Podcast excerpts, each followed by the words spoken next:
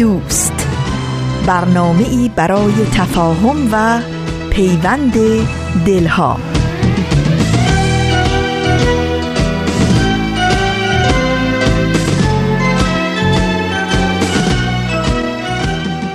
به پرده هفتم خوش اومدید.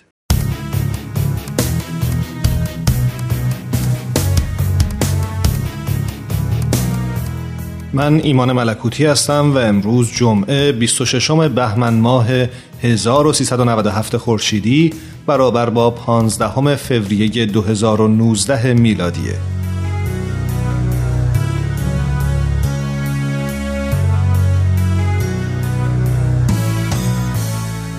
میونتون با این تست های روانشناسی که هر از گاهی تو یکی از این شبکه های اجتماعی باب میشه چطوره؟ اصلا تا حالا امتحانش کردید؟ خود من حالا دقیقا خاطرم نیست. فکر کنم چند ماه پیش بود. آره چند ماه قبل بود. یه تست قیافه شناسی انجام دادم که توی این شبکه های اجتماعی بود. شاید شما هم دیده باشید. همونی که چند تا تصویر از چهره های مختلف بهتون نشون میده که یکی به نظر عصبانی می‌رسه یکی خوشحال یکی هیجان زده و یکی هم افسرده. زیر هر عکس هم چند تا گزینه داره. چند ثانیه عکس رو بهتون نشون میده و بعد بلافاصله باید یکی از اون گزینه ها رو انتخاب کنید و تشخیص بدید که فردی که توی عکسه چه حس و حالی داره. وقتی که تمام عکس ها تکمیل شد و شما هم انتخابتون رو انجام دادید چند دقیقه بعد جواب رو براتون میفرسته. سرگرمی جالبیه. من که خوشم اومد. پیشنهاد می‌کنم شما هم انجامش بدید. اما در مورد نتیجه راستش من که حسابی خراب کردم. فکر کنم امتیازم یه چیزی حدود 50 از 120 شد. یعنی از نصفم کمتر. جالب این بود که قبل از اون فکر می‌کردم که آدم شناسیم خیلی قویه و به سه شماره تشخیص میدم که طرف مقابل چه خصوصیتی داره. ولی با این نتیجه که به دست اومد به نظر می‌رسه که اصلا در این زمینه استعدادی ندارم. البته اینم بگم که دقیق نمی‌دونم این تست کاملا بر مبنای اصول روانشناسی بود یا بیشتر جنبه سرگرمی داشت. ولی هرچی که بود معلوم شد که من آدم شناس خوبی نیستم. لازمه روی این قضیه کار کنم. ولی با وجود تمام این حرفا و فارغ از نتایج خوب و بدی که به دست اومد به نظرم بد نیست که لاقل هر از گاهی یکی از این مدل تست ها رو انجام بدیم تا اقلا خودمون بفهمیم که چه خصوصیات اخلاقی و رفتاری داریم و یا نکات قوت و ضعف شخصیتمون کجاست.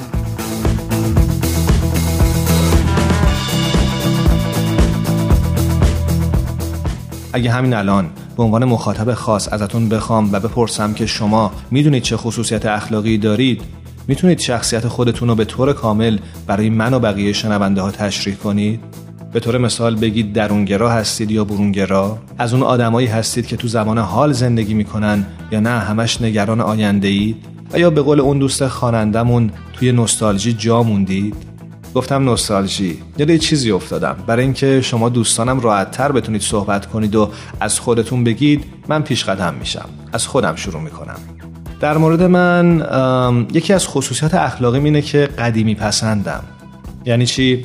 یعنی اینکه سبک و سیاق قدیمی رو بیشتر به چیزای مدرن امروزی ترجیح میدم. البته به استثناء لباس که مسلمه نمیشه به اون سبک لباس پوشید. مثلا سبک معماری دکوراسیون های کلاسیک قدیمی و یا اجناس و لوازم عتیقه. همشون مورد علاقمه. ولی با این وجود نمیشه تکنولوژی رو هم نادیده گرفت. اگه نباشه که زندگی خیلی کسل کننده است. اگه بشه میکسی از این دوتا باشه که عالی میشه. حتی تو فیلم و مخصوصا موسیقی قدیمی ها رو بر جدیدات ترجیح میدم. شاید به قول روانشناسا اینا ناشی از تجربیات خوش کودکی باشه. تجربیاتی که باعث شده من چنین حسی داشته باشم. یادش به خیر خونه قدیمی و با صفای بابا بزرگ خدا بیامرزم. با اون باغچه پر از گلش اون گلدونای شمدونی دور حوزش با اون اتاقهای تو در تو و با صفاش که دیوارش رو به رنگ آبی فیروزه‌ای رنگ کرده بود و از همه مهمتر اون رادیوی قهوه‌ای چوبی که همیشه کنار اتاق پذیرایی روی اون میز گرد ای بود رادیویی که اغلب اوقات روشن بود و نوای ملایم و روح بخش موسیقیش تو کل اون خونه نقلی به خوبی به گوش می رسید. یادش بخیر. حتی فکر کردن بهش بعد این همه سال بهم به آرامش میده.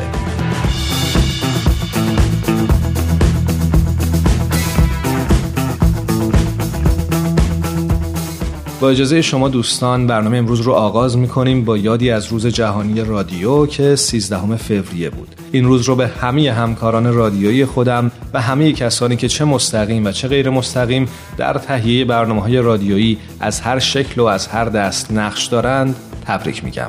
روز جهانی رادیو مبارک البته با یه خورده تاخیر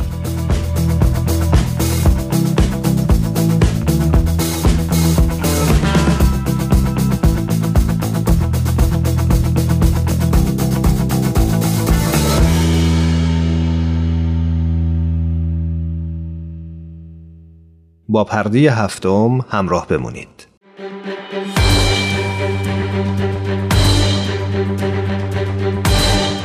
یک قهرمان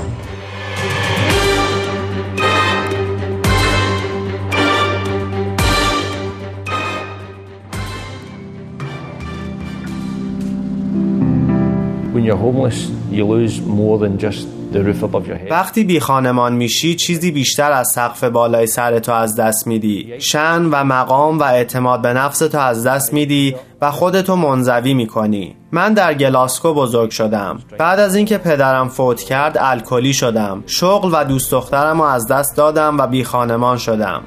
فوتبال به گمراهان کمک می‌کنه جایگاه واقعیشون رو پیدا کنن. هر کسی رستگاریشو در یه چیز پیدا می‌کنه. دیویدوک اسکاتلندی رستگاریشو در زمین فوتبال پیدا کرد. در سال 2001 مرگ پدرش اونو به قهقرا کشوند. دیوی با اعتیاد به الکل و افسردگی دست و پنجه نرم می‌کرد و در سن 22 سالگی بی خانمان شد.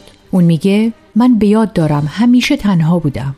وقتی تو پناهگاه افراد بیخانمان بود پستری در مورد رقابت‌های جهانی بیخانمان ها دید که مربوط به مسابقات فوتبال برای افراد بیخانمان بود دیوی یک تیم درست کرد و اگرچه مسابقات سال 2004 شادی و هیجان زیادی برای او به همراه داشت ولی دوک فهمید که آمادگی و آموزش برای این مسابقات به عاملی برای تغییر زندگیش بدل شده. دیوی میگه ساختار آموزش ارتباط دوستانه با همتیمی هام و داشتن الگوهای مثبت منو به یک زندگی مثبت برگردوند. او در سال 2009 سازمان غیرانتفاعی فوتبال خیابانی اسکاتلند رو افتتاح کرد تا چیزی رو که آموخته بود با دیگران به اشتراک بذاره.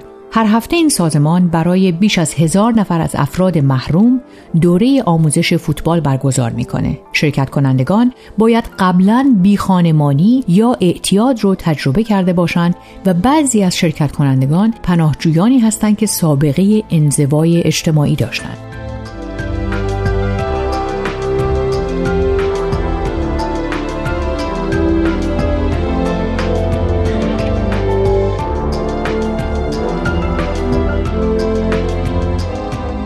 دیوی میگه وقتی شما بی خانمانین و در حاشیه یک جامعه قرار می‌گیرین احساس می‌کنین به جایی تعلق ندارین.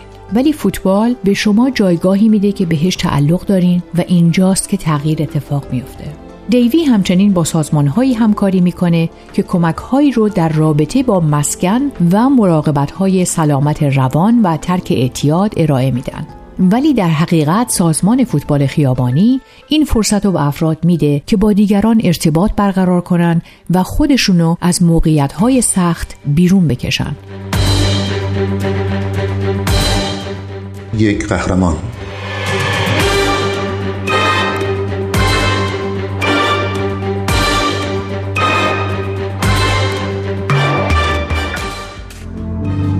I always remember just feeling so alone. همیشه به خاطر دارم احساس تنهایی می کردم یه روز پستری دیدم که تبلیغ مسابقات فوتبال برای افراد بی خانمان می کرد من سالها بود که فوتبال بازی نکرده بودم ولی ناگهان یه اتفاق مثبت تو زندگیم افتاده بود که به من ساختار درست زندگی دوستی و اعتماد به نفس می‌داد و منو به زندگی برمیگردون فوتبال به من امید میده. من سازمان فوتبال خیابانی اسکاتلند رو راه اندازی کردم تا همون کار رو برای بقیه انجام بدم. ما با هر کسی که در ایام سختی به سر می‌بره ارتباط برقرار می‌کنیم. مثل بیخانمانی، مشکلات روانی، اعتیاد و پناهندگان. دیوی میگه ما به این افراد میگیم مهم نیست که در گذشته چه کردید بلکه چیزی که در آینده انجام میدین اهمیت داره. این بهترین انگیزه برای هر کسیه. خبرنگار CNN با دیوی دوک در مورد کارش صحبت کرده. ازش می‌پرسه مسابقات جهانی بی ها نقش محوری در زندگی شما بازی کرد اون چی بود؟ اون زمان این دومین سالش بود که برگزار می شد یه روزنامه خیابونی بی ها می‌خواست یه تیم فوتبال ترتیب بده که نماینده اسکاتلند باشه برای من حتی انجام آزمون سنجش درجه استعداد هم نیاز به جسارت بسیار داشت چون هیچ اعتماد به نفسی نداشتم و احساس افسردگی می کردم. به مدت سه ماه دو بار در هفته تمرین می کردیم. این به من سازندگی، دوستی و اعتماد به نفس داد و به من انگیزه ای داد که کمی امیدوار باشم و زندگیمو به هم برگردوند. بعد از مسابقات شروع به آموزش فوتبال به کودکان کردم و تصمیم گرفتم به کالج برم بعد به عنوان یک مددکار اجتماعی شروع به کار کردم و مشغول به کاری شدم که با افراد بی خانمان در ارتباط بود من چند سالی به عنوان کمک مربی تیم جام جهانی بی ها کار کردم و در سال 2007 سرمربی تیم بودم. اولین باری که تیم اسکاتلند قهرمان شد. من متوجه شدم اگرچه این مسابقه برای بازیکنایی که نماینده کشورشون بودن خیلی مهمه ولی هنوز 36 هزار بی خانمان در اسکاتلند هستند که نیاز به کمک دارند. پس کارم رو ول کردم و مؤسسه فوتبال خیابونی را راه اندازی کردم برای اینکه یه چیزی باشه که تمام مدت سال فعالیت کنه. ما از این جام جهانی بی خانمان ها استفاده می کنیم تا سالی یک بار جشن بگیریم. چند وقت پیش چهاردهمین جام جهانی بی خانمان ها رو در گلاسکو برگزار کردیم که الهام بخشترین مسابقات در سراسر دنیا بود. برنامه شما چیزی بیشتر از بازی فوتباله. این درسته؟ ما این سازمان رو به عنوان مرکز فوتبال برای همه می‌بینیم. جایی که شما بهش تعلق دارین. وقتی بازیکنان در جلسات تمرین فوتبال اعتماد به نفس لازم رو به دست میارن اغلب میگن چه کار دیگه می‌تونم انجام بدم. به همین منظور ما براشون دوره های آموزشی مهارت های ارتباطی و نوشتاری و کار با بقیه افراد رو برگزار می‌کنیم. بازیکنایی که چند ماهی در این طرح بودن می‌تونن به عنوان داوطلب در برنامه جوانان در مناطق محروم فعالیت کنند همه این افراد از نظر سابقه قبلی بررسی میشن و آموزش های اضافی دریافت می‌کنن. این یک راه حل بینظیره. چون از طرفی شما به کودکانی که والدینشون نمی‌تونن اونا رو به کلاب های فوتبال محلی بفرستن کمک می‌کنین و از طرف دیگه بازیکنای ما فرصتی پیدا می‌کنن که خدمت کنن و مهارت به دست بیارن. پس این یک برد دو طرف است. یک قهرمان.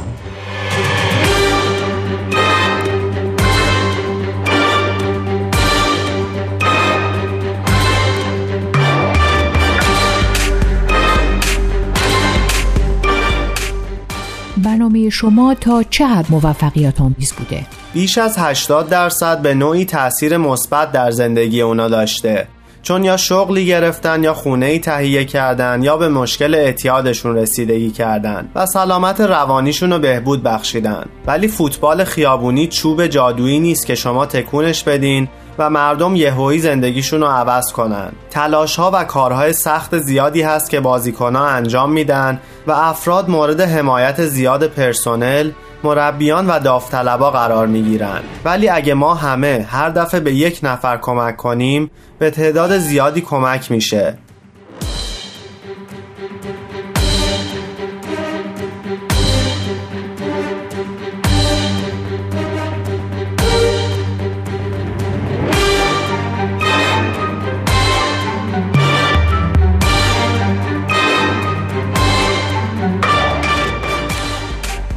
زندگی شخصی شما نمونه خوبیه که نشون میده فوتبال می‌تونه زندگی افراد رو عوض کنه. چطور این کار به عنوان شغلتون ادامه پیدا کرد؟ وقتی من این کار رو شروع کردم فرد بی خانمانی بودم که زندگیشو عوض کرده بود. اما الان بیشتر پرسنل ما از این برنامه بیرون اومدن و اعتیاد و بیخانمانی رو پشت سر گذاشتن. پس بازیکنان کسانی رو می‌بینن که مثل خودشون بودن و یک راه رهایی پیدا می‌کنن. این برنامه روی این ایده تاکید داره ممکنه من بتونم تغییر کنم و این چیزیه که همه ما روش کار می‌کنیم ما برنامه های هفتگی در سرتاسر سر اسکاتلند برگزار می کنیم. بیشتر پرسنل ما از اعتیاد و بیخانمانی بیرون اومدن و به الگویی برای دیگران بدل میشن. ما برای بازیکنان راهی فراهم می کنیم تا زندگیشون رو تغییر بدن. برگرفته از سایت CNN Hero. اگه دوست دارید با قصه قهرمان این هفته ما بیشتر آشنا بشید یه سری به شبکه های اجتماعی و کانال تلگرام Persian BMS بزنید. یادتون نره که قسمت های دیگه این مجموعه رو هم می‌تونید در وبسایت Persian BMS بشنوید.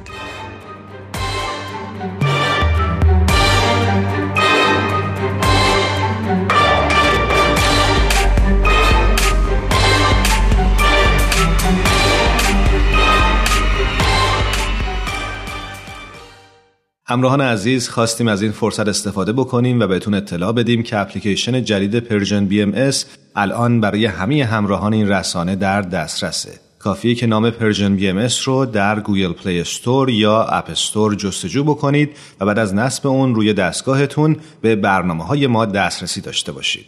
همینطور مثل قبل پخش مستقیم 24 ساعته این رسانه از طریق این اپلیکیشن در دسترس شما خواهد بود. حالا به ارزش ثانیه ها فکر کردی؟ گاهی اوقات مسیر زندگیت می‌تونه توی چند ثانیه عوض بشه. شنیدن یه صدا، دیدن یه تصویر، خوندن یه خبر همه و همه می‌تونه یه شروع تازه باشه. پس با ما همراه باش تا قدر ثانیه ها رو بیشتر بدونیم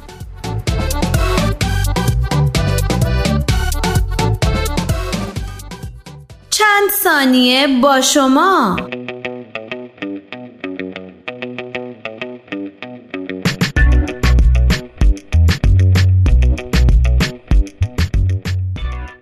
مورد نحوه پیدایش رادیو این چنین آمده.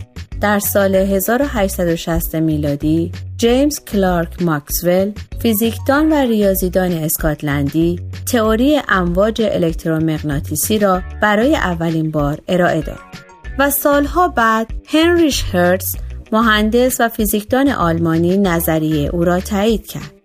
هرتز موفق شد از نوسانات الکترونیکی برای انتقال امواج از محلی به محل دیگه بدون سیم استفاده کنه. او برای اولین بار امواج رادیویی رو در آزمایشگاه تولید کرد و به این دلیل که نام هرتز به صورت واژه‌ای بین‌المللی برای بیان فرکانس های رادیویی به کار میره.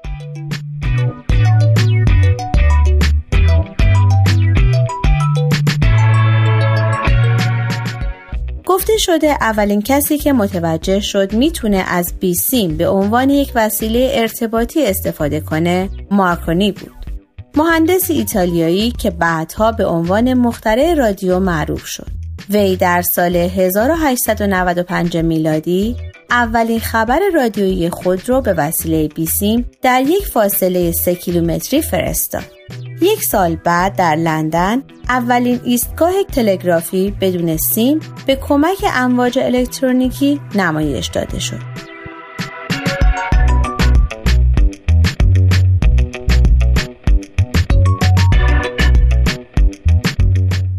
مارکونی در سال 1897 به ایتالیا برگشت و یک ارتباط بیسیم بین دو کشتی جنگی در یک مسافت 12 کیلومتری به وجود آورد.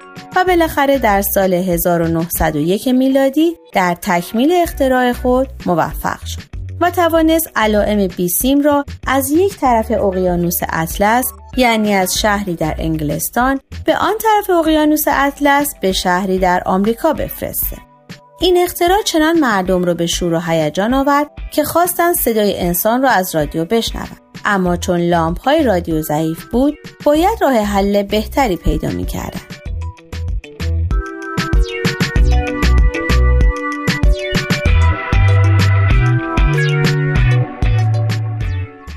پس از تلاش های بسیار دانشمندان عاقبت در سال 1910 میلادی برای اولین بار صدای موسیقی و آواز اپرای متروپولیتن نیویورک در سراسر آمریکای شمالی شنیده شد.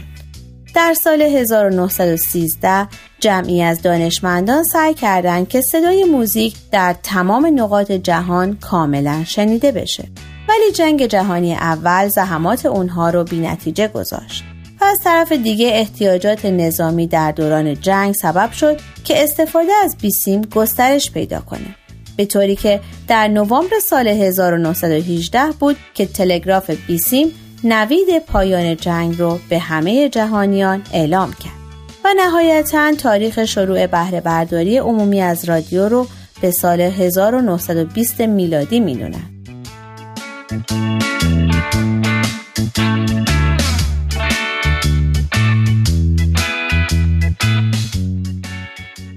که صحبت از رادیو به میون اومد شاید بد نباشه نگاهی گذرا به نحوه ورود رادیو به ایران داشته باشیم. در مقاله این چنین می‌خونیم. تاریخچه تأسیس رادیو در ایران رو با تلگراف بیسیم در ارتباط می‌دونن.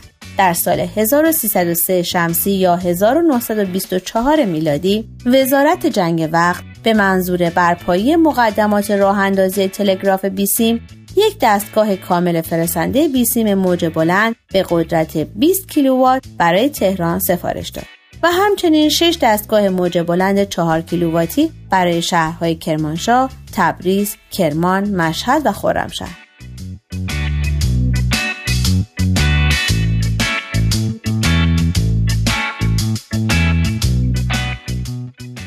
در اردیبهشت ماه 1305 نخستین فرستنده بیسیم ایران گشایش یافت. ولی سالها بعد یعنی در سال 1319 اولین فرستنده رادیویی ایران در محل بیسیم در جاده شمیران افتتاح شد.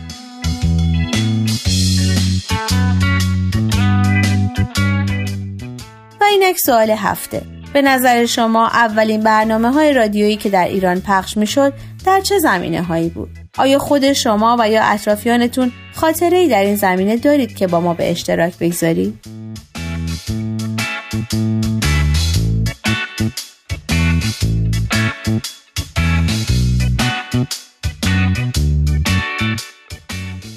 شما می‌تونید از طریق آدرس ما در تلگرام ادساین پرژین بی ام و همچنین ایمیل info at persianbms.org با ما تماس بگیرید.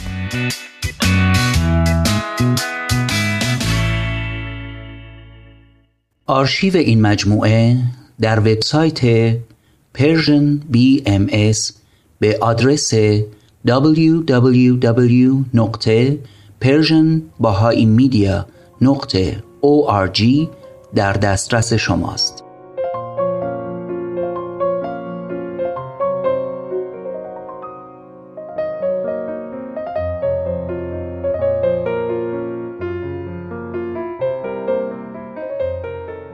همراهان عزیز یه خبر داریم براتون. فیلم سید باب دوبله فارسی فیلم دگیت از رسانه پرژن بی ام پخش میشه. شما می‌تونید این فیلم رو از طریق تلویزیون اندیشه در روزهای پنجشنبه دوم اسفند ساعت نه شب به وقت تهران جمعه سوم اسفند ساعت دوازده نیم بعد از ظهر به وقت تهران سهشنبه هفتم اسفند ساعت ده شب به وقت تهران چهارشنبه هشتم اسفند ساعت دوازده و نیم بعد از ظهر به وقت تهران تماشا کنید. همچنین این فیلم از طریق تلویزیون پارس هم پخش خواهد شد. روزهای شنبه چهارم اسفند ساعت چهار و نیم بعد از ظهر به وقت تهران یک شنبه پنجم اسفند ساعت شش و نیم بعد از ظهر به وقت تهران دوشنبه ششم اسفند ساعت شش و نیم بعد از ظهر به وقت تهران و همینطور چهارشنبه هشتم اسفند ساعت چهار و نیم بعد از ظهر به وقت تهران. جا داره یادآوری بکنیم که این فیلم تنها از طریق کانالهای پارس و اندیشه پخش خواهد شد و متاسفانه بر روی تارنما و شبکه های اجتماعی در دسترس نخواهد بود. آرام من بمان کنارم بمان. بنگر مرا که می‌دهم بی تو جان. هر جا روم تو سایه از منی. تو غم گسارم تو دنیای منی. دریای من زموجگی سوی تو روانم سوی تو تمام من تو.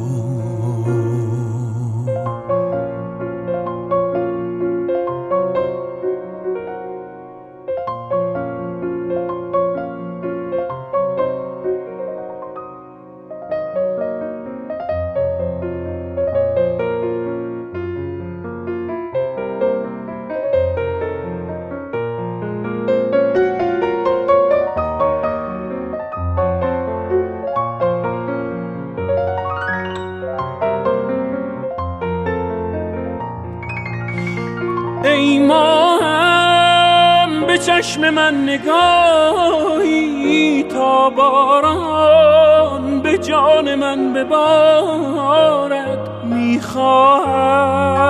نفس که در هوایت نایی بر نوای من بیارد. چشمان تو چشمه امید است بر حال خراب ناامیدم آوازت غزل ترین کلام است. من با تو به آسمان رسیدم.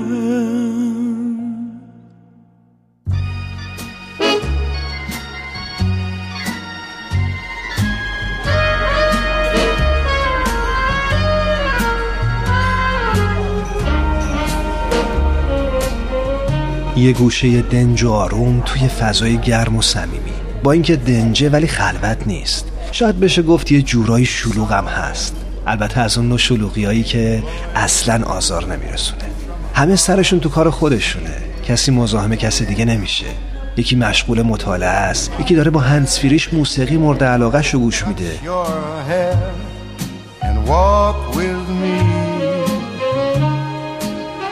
چند نفری هم اون طرفتر دوره میز نشستن و سخت گرم صحبتن.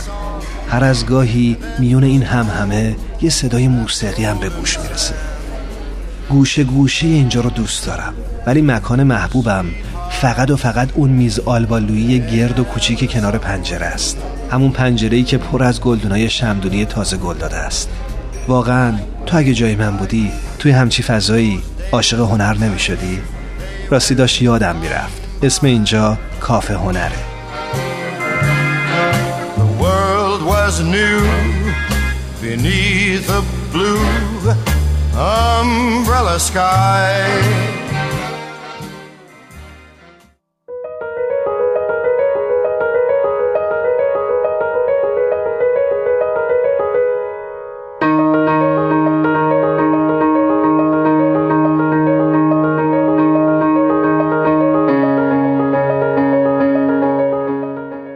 از اونجایی که در چند روز گذشته یعنی 13 فوریه روز جهانی رادیو رو پشت سر گذاشتیم به همین مناسبت لازم دونستیم کافه هنر امروز رو به رادیو و برنامه های رادیویی کشورمون اختصاص بدیم. پس با ما همراه بمونید.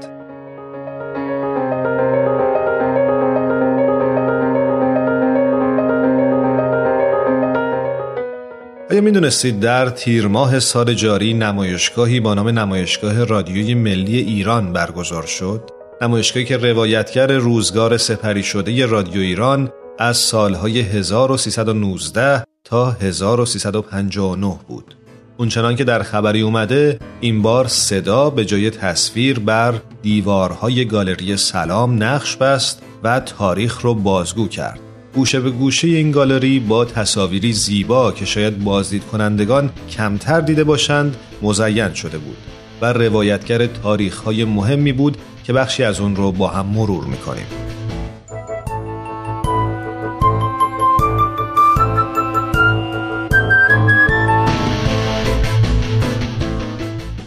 سال 1319 چهارشنبه چهارم اردیبهشت رادیو تهران با سخنرانی دکتر احمد متین دفتری افتتاح شد.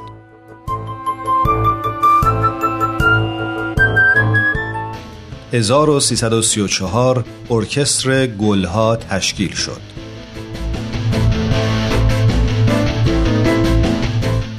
1351 تلویزیون به رادیو پیوست و سازمان رادیو تلویزیون ملی ایران عملا آغاز به کار کرد.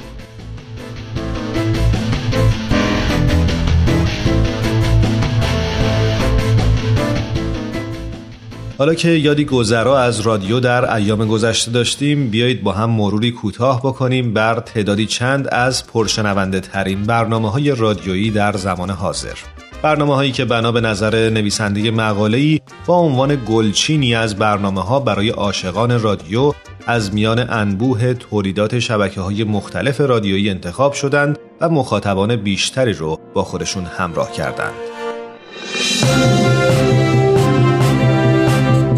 رادیو ایران.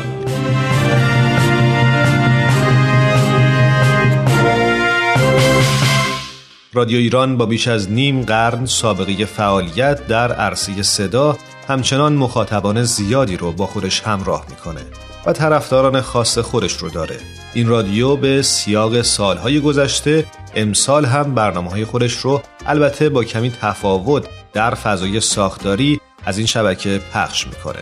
یکی از برنامه های بامدادی این رادیو سلام ایرانه که به صورت زنده هر صبح ساعت 6 و 30 دقیقه به مدت 90 دقیقه از شنبه تا پنجشنبه از این شبکه پخش میشه و تلاش می‌کنه هر صبح اوقات مفرحی برای مخاطبان خودش فراهم کنه. رادیو سلامت.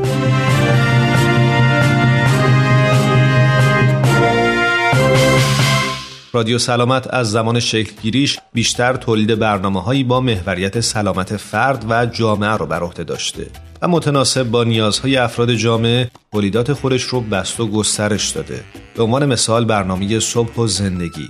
این برنامه به دغدغه مخاطبان پیرامون مسائل پزشکی سلامت و همینطور به مباحثی نظیر ترافیک و محیط زیست و اجتماع پاسخ میده و تلاش می‌کنه با ایجاد فضای علمی سطح دانش مخاطبان رو ارتقا ببخشه و هم اطلاع رسانی درست به شنوندگان داشته باشه. رادیو تهران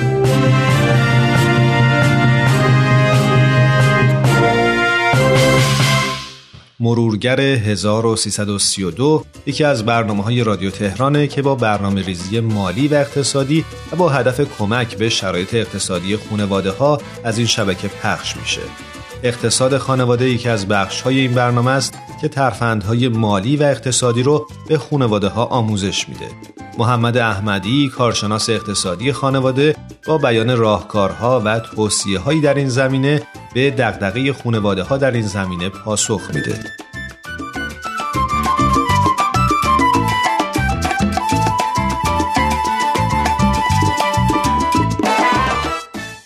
نسیم، بدی، تارا، آزین، بهمن، فرح، میساق و الهام از تهیه کنندگان برنامه پرده هفتم هستند. کوچه. فصل دوم قسمت شانزدهم.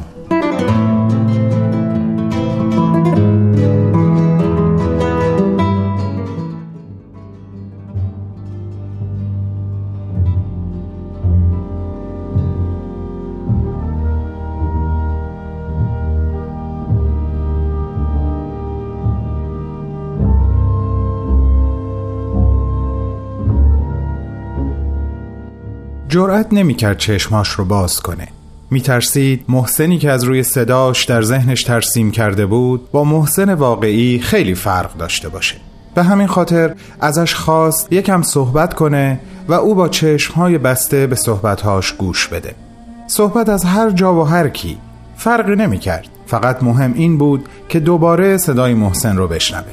اما محسن نتونست در برابر کنجکاوی و اشتیاقش مقاومت کنه. به همین خاطر از همون لحظه اول که بهمن از طریق اسکایپ با شهاب تماس گرفت و تصویر شهاب با چشمهای بسته بر صفحه مانیتور ظاهر شد به چهره شهاب خیره شد. به جزئیات صورتش نگاه کرد. موهای پرپشت مشکی مجعد که با بینظمی منظمی روی نیمی از پیشانی و گوشهاش رو گرفته بودن رد بخیه روی ابروی راست چشمهای درشت بسته بینی تا حدی بزرگ و لبها و چونهی که از شدت هیجان میلرزید رو از نظر گذروند موسیقی که در فضای اتاق بهمن در حال پخش بود به اون لحظات عمق بیشتر و ابعاد بیشتری بخشیده بود.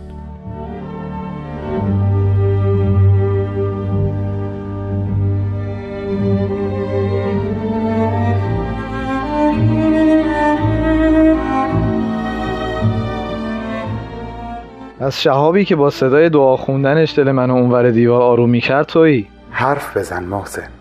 ادامه بده. وقتی سلولم رو عوض کردن خیلی دلم برای حرف زدن باها تنگ شد. منم خیلی تنها شدم محسن جان. چقدر بعد از اون نگهت داشتن؟ زیاد خیلی زیاد. باور کن درست یادم نمونده. یعنی سعی کردم هیچی از اون ایام رو توی ذهنم نگه ندارم. البته به جز صحبت‌های یواشکیمون. پس منم سعی می‌کنم خیلی تو رو یاد اون روزا نندازم. هنوز نمی‌خوای چشاتو باز کنی؟ نه. یکم دیگه حرف بزن لطفا. یادت یه بار ازم پرسیدی دوست بهایی داری؟ گفتم آره. گفتم با منشتون آشنام. می‌دونم درگیر بازی های حزبی یا سیاسی نمیشین. آره خوب یادمه. هندار و متین از صمیمیترین دوستای من بودن و هستن. روزی که داشتن از ایران می‌رفتن خیلی قصه خوردم. اما اصلا فکرشو نمی کردم به این سرعت شرایط به قدری برام سخت بشه که خودم هم یه شبه تصمیم به ترک ایران بگیرم و به اونا ملحق بشم. شهاب می‌خواست از محسن راجع به این شرایط سخت سوال کنه و اینکه چرا مجبور به گرفتن این تصمیم شد. اما احساس کرد با این سوال فقط نمک روی زخمش میپاشه کما اینکه حد زدنش کار خیلی سختی نبود. به همین خاطر فقط گفت ما هر دومون سرما خورده یک زمستونی محسن جان. روزی که بهمن داشت ایران ترک می‌کرد حال تو رو داشتم. و خب هیچ کس از فرداش خبر نداره. شاید منم خدا نکنه شهاب جان. اگه هنوز آرمانت موندن و استقامت کردن در ایران هست امیدوارم بتونی بر سر آرمانت و ایرانت بیسی و بمونی. اینجا بود که بهمن احساس کرد چیزی در درونش به زمین افتاد و شکست. شکستنی که فقط خودش قادر به شنیدن صدای اون بود. دیگه لطفا چشاتو باز کن شهاب. منو ببین. شهاب سرانجام چشماشو باز کرد و محسن رو دید. درسته که دیگه دیواری بینشون نبود اما باز هم نمی‌شد بی واسطه همو ببینن. بی هیچ مانعی همو در آغوش بکشن و به کمک اشک و سکوت از روزهای سخت زندان با هم حرف بزنن. چشمهاشو باز کرد و جوونی رو دید که می‌دونست جای خالی جوانهای بهایی در دانشگاه هم بخشی از صدای اعتراضش بوده. جوونی که بیت اعظم در یکی از حیامهاش او و عزیزانی چون او رو خواه و انصاف طلب خطاب کرده بود و به بهایان ایران یادآور شده بود که گرچه راه شما به هیچ عنوان مشی سیاسی نیست اما وظیفه ای روحانی و خطیر در قبال هموطنان خودتون به عهده دارین و اون بخشیدن آگاهی به اونهاست. که بی تردید این آگاهی شامل مفهوم حقیقی عدالت و انصاف که اونها برای به دست آوردنش تلاش و مبارزه می کردند هم بود. از پس پرده نازک اشک به چهره محسن نگاه می کرد و به خاطر آورد یک شب که راجع به او با پدر و مادرش صحبت می کرد کامران بخشی از شعر شاملو رو برای شهاب خونده بود. اونجا که می گفت آن افسون کار به تو می آموزد که عدالت از عشق بالاتر است. دریقا که اگر عشق به کار می بود هرگز ستمی در وجود نمی آمد تا به عدالتی نابکارانه از آن دست نیازی پدید افتد.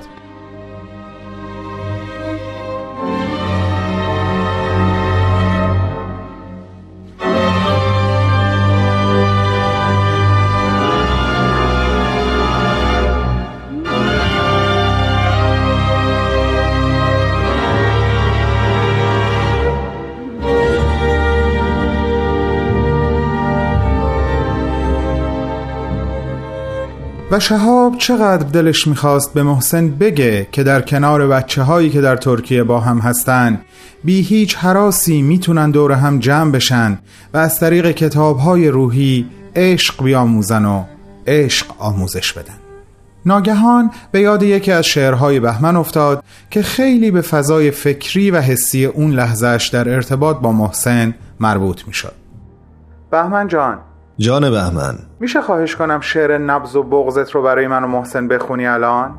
این شعر رو حفظ نیستم شهاب جان. من یه قسمت رو حفظم. میشه بخونم؟ آره چرا که نه؟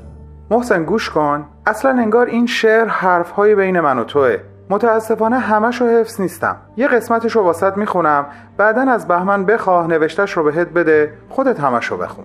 باشه حتما. سراپا گوشم. ای دریق ترانه ای که میجویی در حیاهوی همان نعره ای گم شده است که هر بار در طلب شنیدنش از بن جان برکشیده ای چه تو آن جستجوگری که درختان را یک به یک پس می‌زند شاید که سرانجام جنگل را پشت آنها بیابد. دهانم را به فریاد باز نمی بینی ترانه دلخواهت را برایت می خانم گوش کن مشتم را به خشم بسته نمی بینی. نوت نوشته اش را برایت در دست گرفتم ببین چشم بر خشم خسته تو نبستم این جایم کنار تو. تا اگر دستت را قلم کردند پیرهنم را بشکافم. تا حرفهایت را بر سینه ام بنویسی. این جایم تا اگر پاهایت را شکستند با استخوانهایم برایت عصایی بسازم. نه با خشم که با دندانهایی سرخ لبخند بر سیلی تحقیر می‌زنم.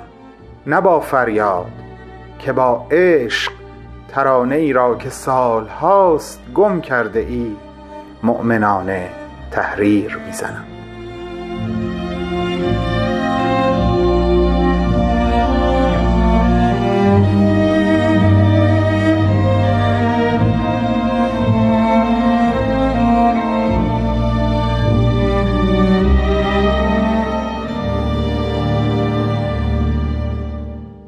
هر کدوم در سکوتی که بعد از خوندن بخشی از شعر بهمن بر فضا حاکم شد حالی مخصوص به خودشون داشتن. شهاب یک بار دیگه به یاد آورد که چقدر مسئولیتش در ایران سنگین و عمیقه. محسن در افکار و احساساتش در جستجوی نقاط مشترک بیشتری بین خودش و دوستان بهاییش بود و مخصوصا اون قسمت شعر ذهنش رو درگیر کرده بود که درختان را یک به یک پس می‌زند شاید که سرانجام جنگل را پشت آنها بیابد. اما حال بهمن حالی دیگه بود. این شعر سروده او بود. از زبان دل او بود. ولی خودش برخلاف حرفهایی که در این شعر و خیلی از شعرها و ترانه های دیگش زده بود رفتار کرده بود. وقتی شهاب به جمله اینجایم کنار تو رسید بهمن دیگه تقریبا بقیه شعر رو نمیشنید. صدایی از اعماق قلبش بهش نهیب می‌زد که نه دیگه اونجا کنارشون نیستی. ولی باز مثل همیشه با این فکر که این شعرها وجودی مستقل از خودش دارن و می‌تونن از زبون کسانی باشن که هنوز در ایران هستن گردباد برپا شده در وجودش رو تا حدی فرو نشوند و باز لبخند زد. ببخشید بچه ها یه لحظه. سلام نگار حالت خوبه؟ زنده باشیم منم خوبم. خبر تازه چی داری واسم؟ خب چی نوشته؟ به خدا مطمئن بودم قبول می‌کنه. من ستارم رو می‌شناسم. بله نه تنها موافقت کردن که قرار خودشونم با هم بیان. نگار هیچ وقت محبتاتو فراموش نمی‌کنم. باشه حتما یه مشورتی با مامان بابا می‌کنم. روزشو بهت خبر میدم که به ستاره بگی. قربان تو همه جور دمت گرم. فعلا. محسن جان بهمن جان حرفای ناگفته بسیاره. اما الان باید برم. ولی خیلی زود دوباره با هم قرار می‌ذاریم. حرفای جالبی در مورد یکی از نگهبانامو دارم که بهت بگم محسن. البته بهمنم می‌تونه برات بگه. منتظر خبرم باش. فدای جفتتون. فعلا خداحافظ بچه ها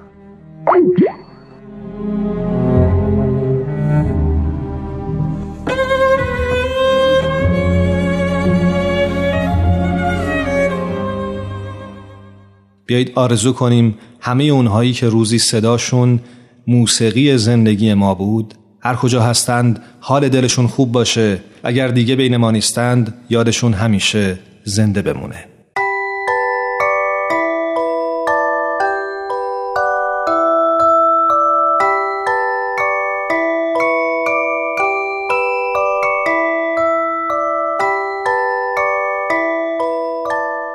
ام استودیوز به سفارش رادیو پیام دوست این برنامه رو براتون تهیه کرده بود.